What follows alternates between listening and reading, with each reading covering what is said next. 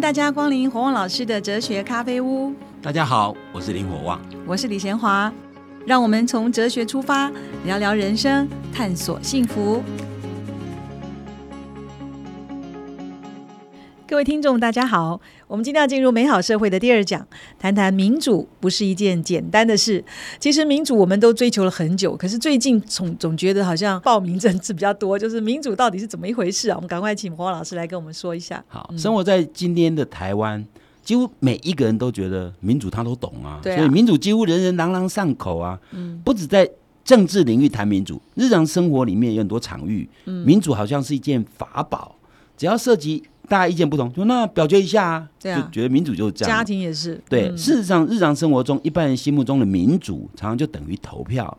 比如毕业旅行去哪里玩啊？谁来主持会议啊？哪一个方案比较好啊？争来争去没有共识，就说投个票吧。那一人一票，票要等值，那这就是民主嘛？这样的想法不能说错，也也许适合于一般生活的某些事物，但在政治领域，如果你把民主等于投票。那其实过于简化哈，嗯，因为民主不只是投票，而是一套体制。民主其实是一套体制哦，所以要真正理解民主政治，事实上你必须理解这套体制的意义跟精神。所以在这个层次上，民主其实不是一件很简单的事哈。嗯，我们要我们要关心的，也跟每一个人息息相关的民主，当然是指政治领域这一块，因为这一块比较，我我前面一再强调，这影响最大嘛。哦，你家。到底去哪里玩投票？那影响不是很大哈，所以我们现在谈民主，当然是指政治领域的民主。但是民主真的不简单吗？为什么我们的社会好像谁都可以谈民主？不止政论节目的名嘴对政治现况品头论足，一般人民谈起政治也振振有词啊。然而，如果仔细分析一下他们谈论中的民主，似乎比较像是瞎子摸象，每一个人都抓到一部分的真实，但但他把却把那个抓到了片面的真实当成整体啊。那至于那些实际投身政治以及政治的狂热分子，像他们可能都靠政治吃饭哦，或者长期经营在民主政治之中。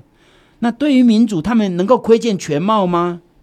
呃，我认为答案也不乐观。我这样讲好像有点狂妄，但是事实上就是如此啊。嗯，也许应该这样说：他们知道如何选举，如何经营基层，如何利用网军带风向，如何创造跟操控政治议题，甚至于如何做民调。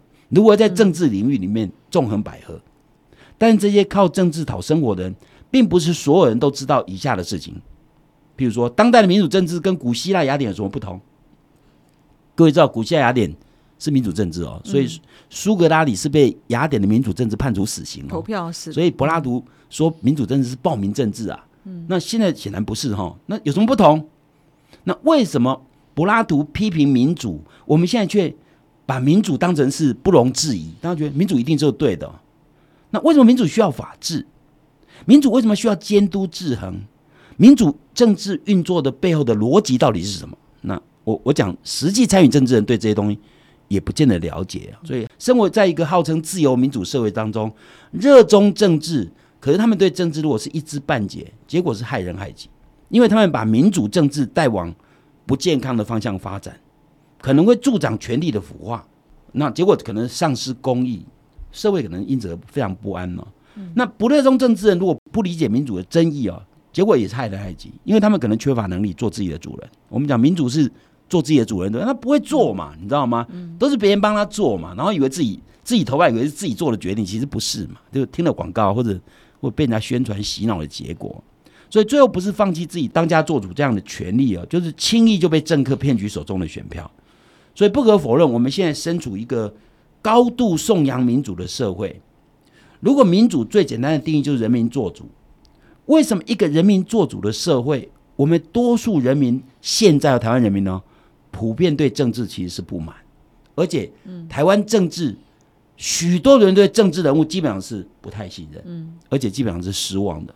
那原因似乎只有两个：第一个，我们高估了民主体制的价值。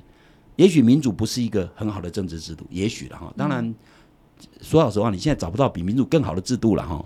那但是，但是为什么产生这种结果？那第二个原因可能是人们没有真正了解什么叫当家做主。所以归根结底，就是我们社会上大多数人对民主的理解只停留在普通常识的阶段。所以我们虽然实施民主的结果，有很多让我们很很很很失望的地方出现哈。打个比喻了哈，打个比喻，假如今天张大妈煮饭原来都用的都是电锅，她的儿子给她买一个最新型的蒸烤炉啊，功能非常多，对不对？但张大妈不想阅读那个数十页的使用手册，只学会一些简单的用法，这样变成一部昂贵先进的炊具，不但没有被充分利用，也因为张大妈不知道如何保护保养这个精致的机器啊。这个这个机器的寿命就被缩短，这实在有点可惜，你知道吗？所以我用这个来做比喻，就是说，民主政治其实是舶来品，它并不是中华传统文化的产物。所以，虽然孙中山先生推翻满清制度，引进的民主政治哈，但是我们对照制度背后的哲学其实所知有限。因此哦，就像电锅变成蒸烤炉，虽然东西变好了，但是好东西也会被也可能被我们糟蹋，你知道吗？因为不会用嘛，不知道怎么用嘛。在十九世纪以前呢，说一个人很民主，其实是贬义或讽刺的意思。为什么？因为以前说你民主，民主就是暴民政治的概念嘛。所以说人家民主，就说你其实是很很暴力。为什么暴力？因为只要我多数我就赢了嘛，所以爱怎么做怎么做。嗯。如果今天我们一切都有民主，少数可能被多数永远吃的死死的，每次表决都输嘛。嗯。哦，所以所以以前十九世纪以前对民主其实是贬义的词，现在说一个人很民主是赞美。为什么？是十九世纪以前的人没有品尝过民主的滋味吗？当然不是嘛。所以我来谈谈柏拉图时期，纪元前第四、第五世纪的希腊雅典，曾经有一段时间实施的就是民主政治，但是品德高洁、被后人公认为智者的苏格拉底，就在雅典的民主政治前面被判处死刑。他的罪名有两个，一个都一个就是对神明不忠，另外一个就是污染青年人的心灵。这两项罪名其实都是莫须有了。真正的原因是他令人讨厌，因为他得罪了不少雅典的公众人物啊。那为什么会得罪？因为他一天到晚在街头、雅典街头公共场所，就以他那个追根究底的哲学家辩论的精神哦，跟人家谈什么正义啊、什么美啊、什么是善呐。他其实他的目的是为了探索真理。那许多社会名流觉得自己才学兼具，你知道吗？可是每次跟苏格拉底一辩论就输了，每次跟他对谈，不是承认自己错误，就是被。被问的直问的哑口无言哦，所以苏格拉底因此成为雅典承认最令人讨厌的人。也许因为恼羞成怒啊，所以诗人一个诗人一个将军还有个政治人物，就以上述两个罪名一状就告到法院。但是各位想想看哦，苏格拉底不被众人喜欢，这是个犯罪行为吗？当然不是。即使是犯罪行为，那是死罪吗？嗯，当然不是嘛。但苏格拉底就有一个五百人组成的陪审团。以民主表决的方式，最后被判处死刑。在第一轮的投票里面，两百八十个陪审团成员认为苏格拉底有罪，两百二十位认为无罪。因为正反双方的差距没有很大，差六十票嘛，哈，法官决定再给苏格拉底一次申辩的机会。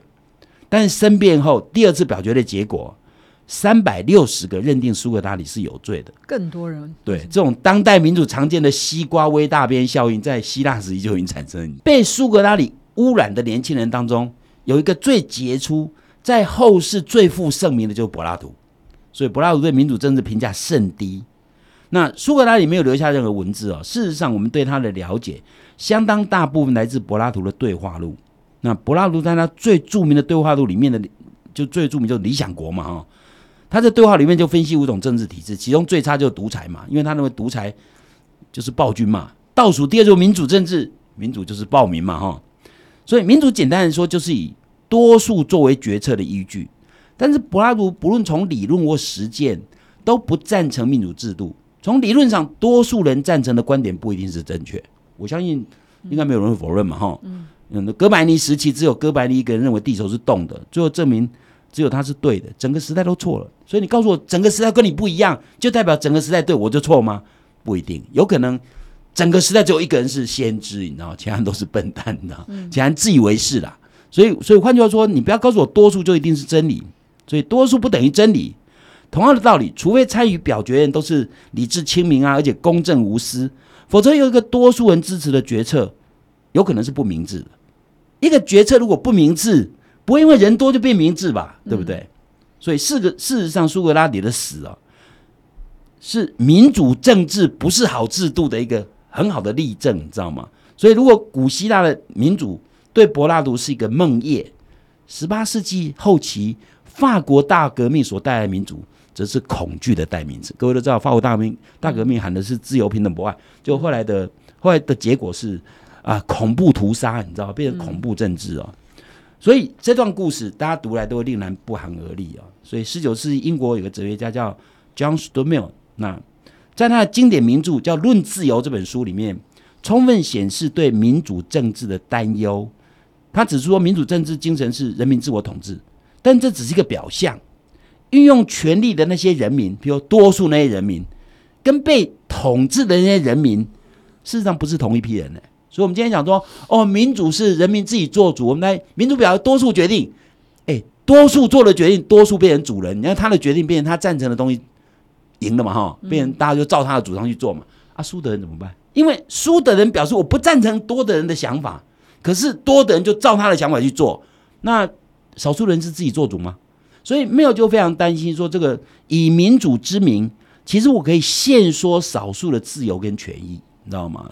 我们举个很简单例子，如果纯粹讲多数少数，如果办公室有人主张，呃，要抽烟，有人反对，那民主的方式就是投票嘛。如果投票结果是多数人赞成在办公室可以抽烟，那少数人就。反对也没用啊，对不对？因为这叫民主嘛，哈。可是你想想看，如果这些少数人其中有一个人犯了严重的气喘病，如果闻到烟味有致命的危险，我们用多数决合理吗？嗯，显然不合理，因为你用多数有可能危及一条命，这时候民主表决就没有道理，你知道吗？所以不代表用多数表决永远是适当的。所以民主表决是集体，那个人如果是少数，个人是个体。有时候集体可能会欺压个体，你知道吗？嗯，如果那些个体是少数的话，嗯，对。哇，这样听起来民主真是很不简单哈。那可是刚才讲到这么多不健康的民主，或者是就算它是很好，也被大家不会用就糟蹋了。有的时候人民根本无法自己做主，或者是有了权力就腐化，然后连柏拉图对民主的评价都很低。那为什么我们还要用民主呢？我们休息一下，待会儿继续来讨论。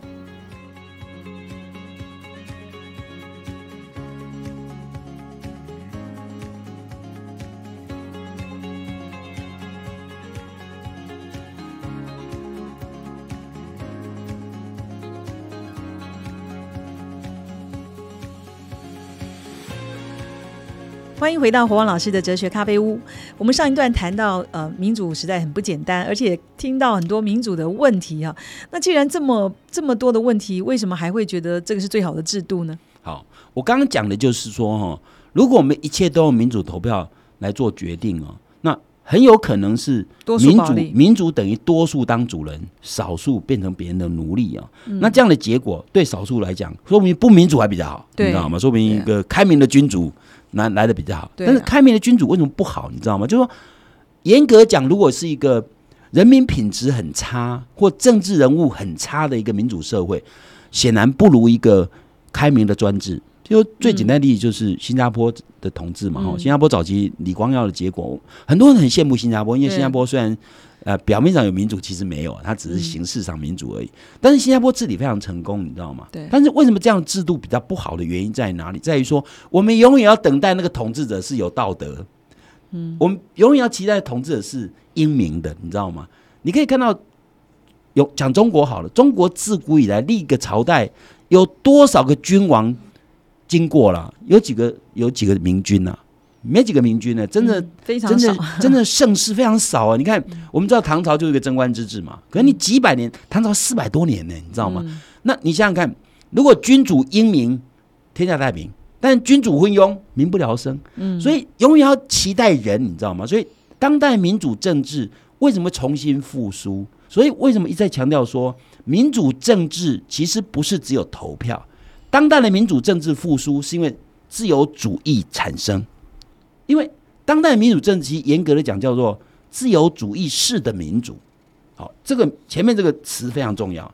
所以当代的民主用英文讲叫做 liberal democracy，就自由主义式的民主。在民主前面加了一个形容词，这很重要。这形容词非常非常重要，就等于对民主设限。那举个例子哦，假设一个人到汽车汽车销售中心买车，推销员可以推荐他各种类型的车嘛，对不对？但如果他说不行，我要买日本车。哦，这时候对销售员推荐给他车是不是有限制？嗯，我要是日本生产的才可以哦。所以换句话说，自由主义式的民主限制在一个范围内，限制那个民主必须是自由主义式的。嗯，所以换句话说，自由主义式的民主这件事情，对，是我们当代民主政治的一个非常重要的形容词。这个形容词等于对他限缩。所以，自由主义式的民主是一种种类的民主，它必须强调当代的民主政治之所以称为叫自由主义式的民主，代表当代的民主必须满足自由主义的某些要求，你知道吗？那用比较简单的讲法，就是当代民主政治其实是把自由主义的核心价值作为它它的目的，而民主只是达成那个目的的手段，你知道吗？所以我们要了解当代民主政治哦。一定要了解什么叫自由主义。可惜的是，哈，民主是一个古老的名词，因为从古希腊就有嘛。嗯，那内涵就是多数决嘛。嗯，所以比较容易理解。而自由主义则是十六、十七世纪的产物哦。它的理论基础是一套不同于古代的人性观跟价值观，而且这套思想怎么样跟民主政治结合？是一个非常复杂的问题哦，所以我常常讲，台湾大多数公民不懂自由主义，嗯，所以民主就被简简化成只有投票，那多数决可能产生的弊端呢，我们的公民所知有限，所以对民主可能产生的害处其实警觉性很低。所以为什么讲说，当代很多人虽然从从事政治活动，然后自己投入政治很多，啊但是为什么还是没办法建构一个比较好的民主政治？我一再强调，就台湾社会如果要走。走去走上一个比较成熟巩固的民主政治，你对自由主义不了解是不可能的，你知道吗？嗯。或者，即使你对自由主义本身不了解，你必须知道这些自由主义所衍生出来那些制度设计多么重要。比如说监督制衡，为什么要监督制衡？为什么要分权？其实这些都是很重要的概念哈。我们后面会慢慢细讲。那其实民主政治。加上自由主义的原因，就是自由主义其实害怕民主多数会出问题。我刚刚讲民主多数有可能剥夺少数人的自由吧？纯粹如果讲民主投票，有一人可能呃在台湾发几个投票，叫林火旺老师闭嘴，他很讨厌嘛。如果投票结果百分之九十九人叫我闭嘴，按照民主逻辑，我就要闭嘴哦。但是在台湾社会显然不能做这样的投票，因为我的自由是在宪法里保障。嗯，这其实就自由主义的价值。我举这一个其中很简单的例子就好。言论的自由。对，如果我的言论自由可以用民主否决，那事实上就违反自由主义的民主的的一精神。所以，自由主义式的民主是把自由主义的核心价值当成目的，民主只是比较能够实现自由主义那些核心价值的手段而已。那如果你了解这样的话，就知道说哦，为什么当代民主政当代的民主政治会对民主制度做很多设计？你知道？嗯，我刚刚讲监督制衡啊、分权啊、定期改选啊，这些东西都是为了不让多数抓狂，你知道吗？嗯，举个例子啊，我们讲民主其实是人民整体的力量，对不对？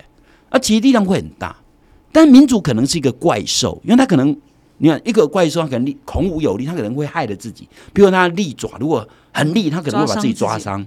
那所以我们对这个。孔武有力的这个怪兽啊，要怎么样让它的力量能发挥正面的功能，让它力量不会产生祸害？比如说，我要把它利爪用套子套起来，你知道吗？所以，自由主义的民主其实就等于用自由主义的方式，让民主能够产生它正面的力量，它负面的功能能够把它减少，你知道吗？所以，如果你不了解自由主义在追求些什么，那你就很难理解为什么当代社会用那么多制度设计。不让有时候不让民主用在某些地方，你知道吗？因为它不应该适适合那个地方嘛。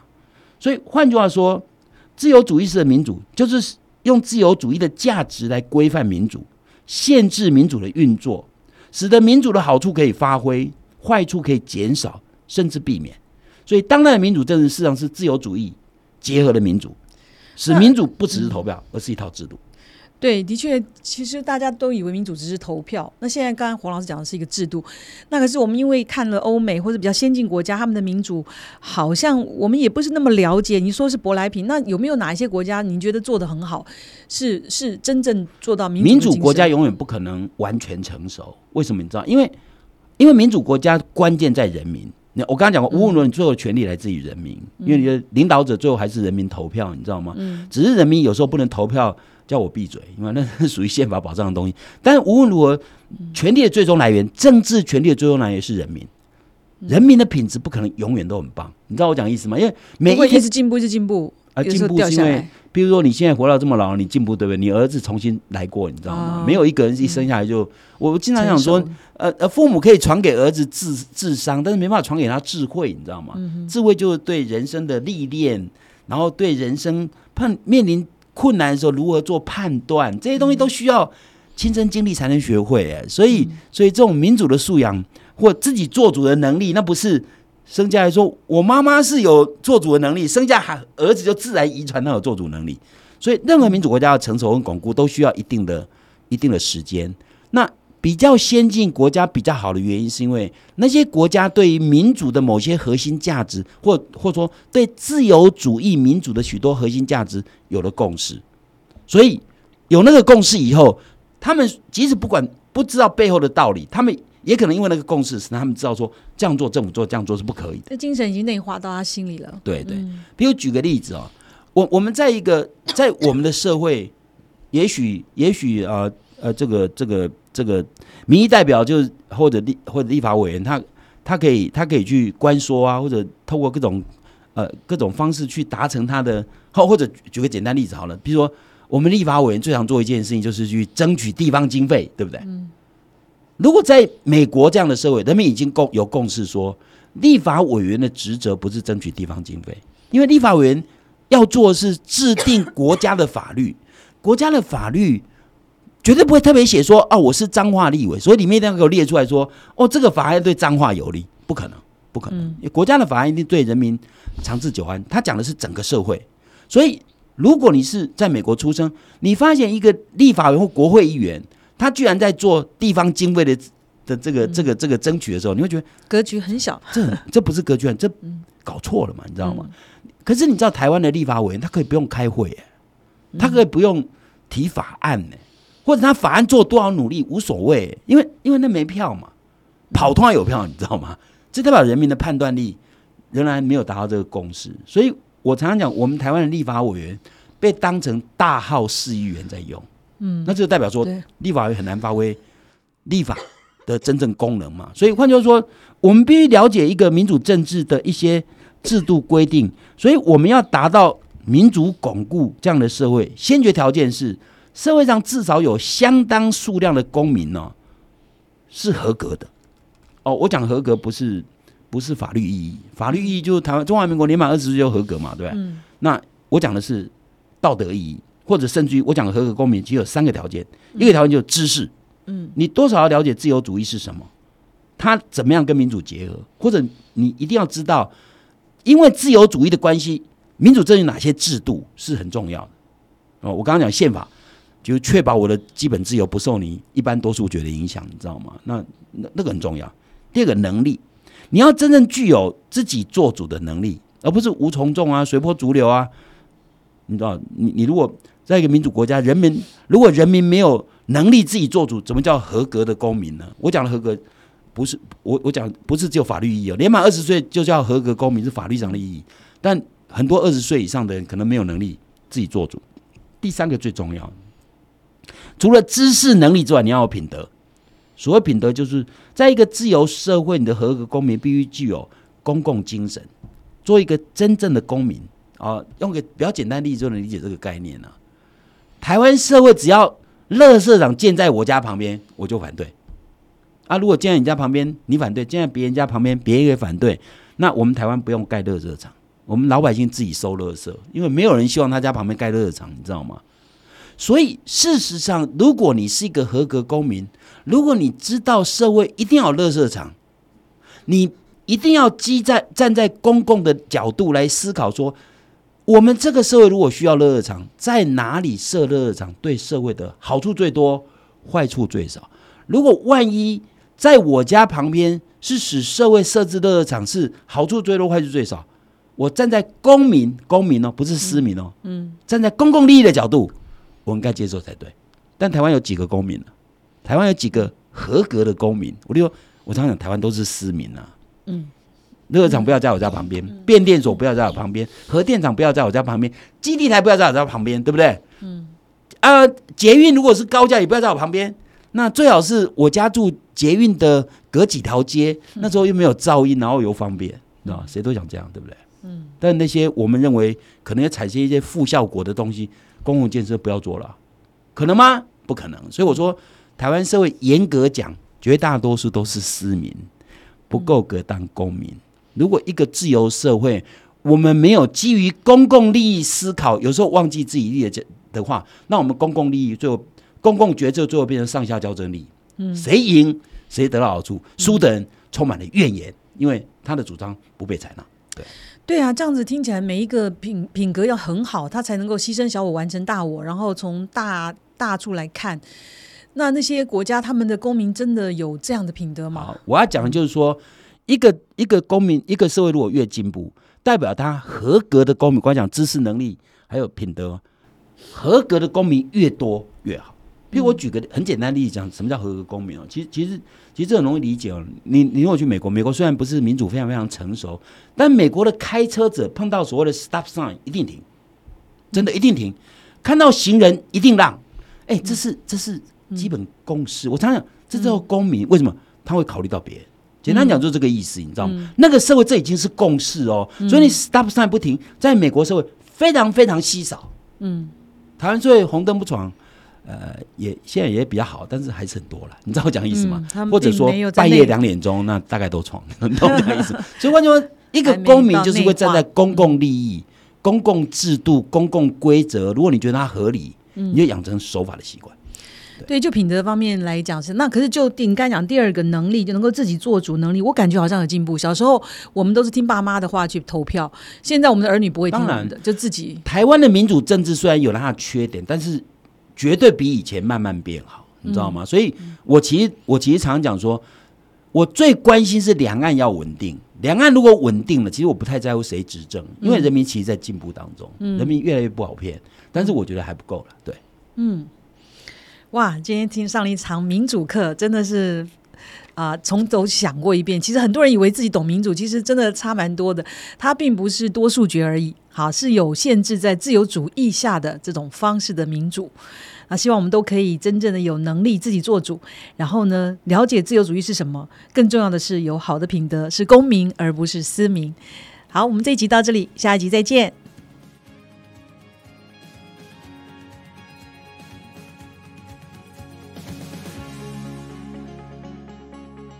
国王老师哲学咖啡屋这个节目是由新生代基金会赞助，你可以到脸书留言提问，也可以到官网查询节目更多的内容。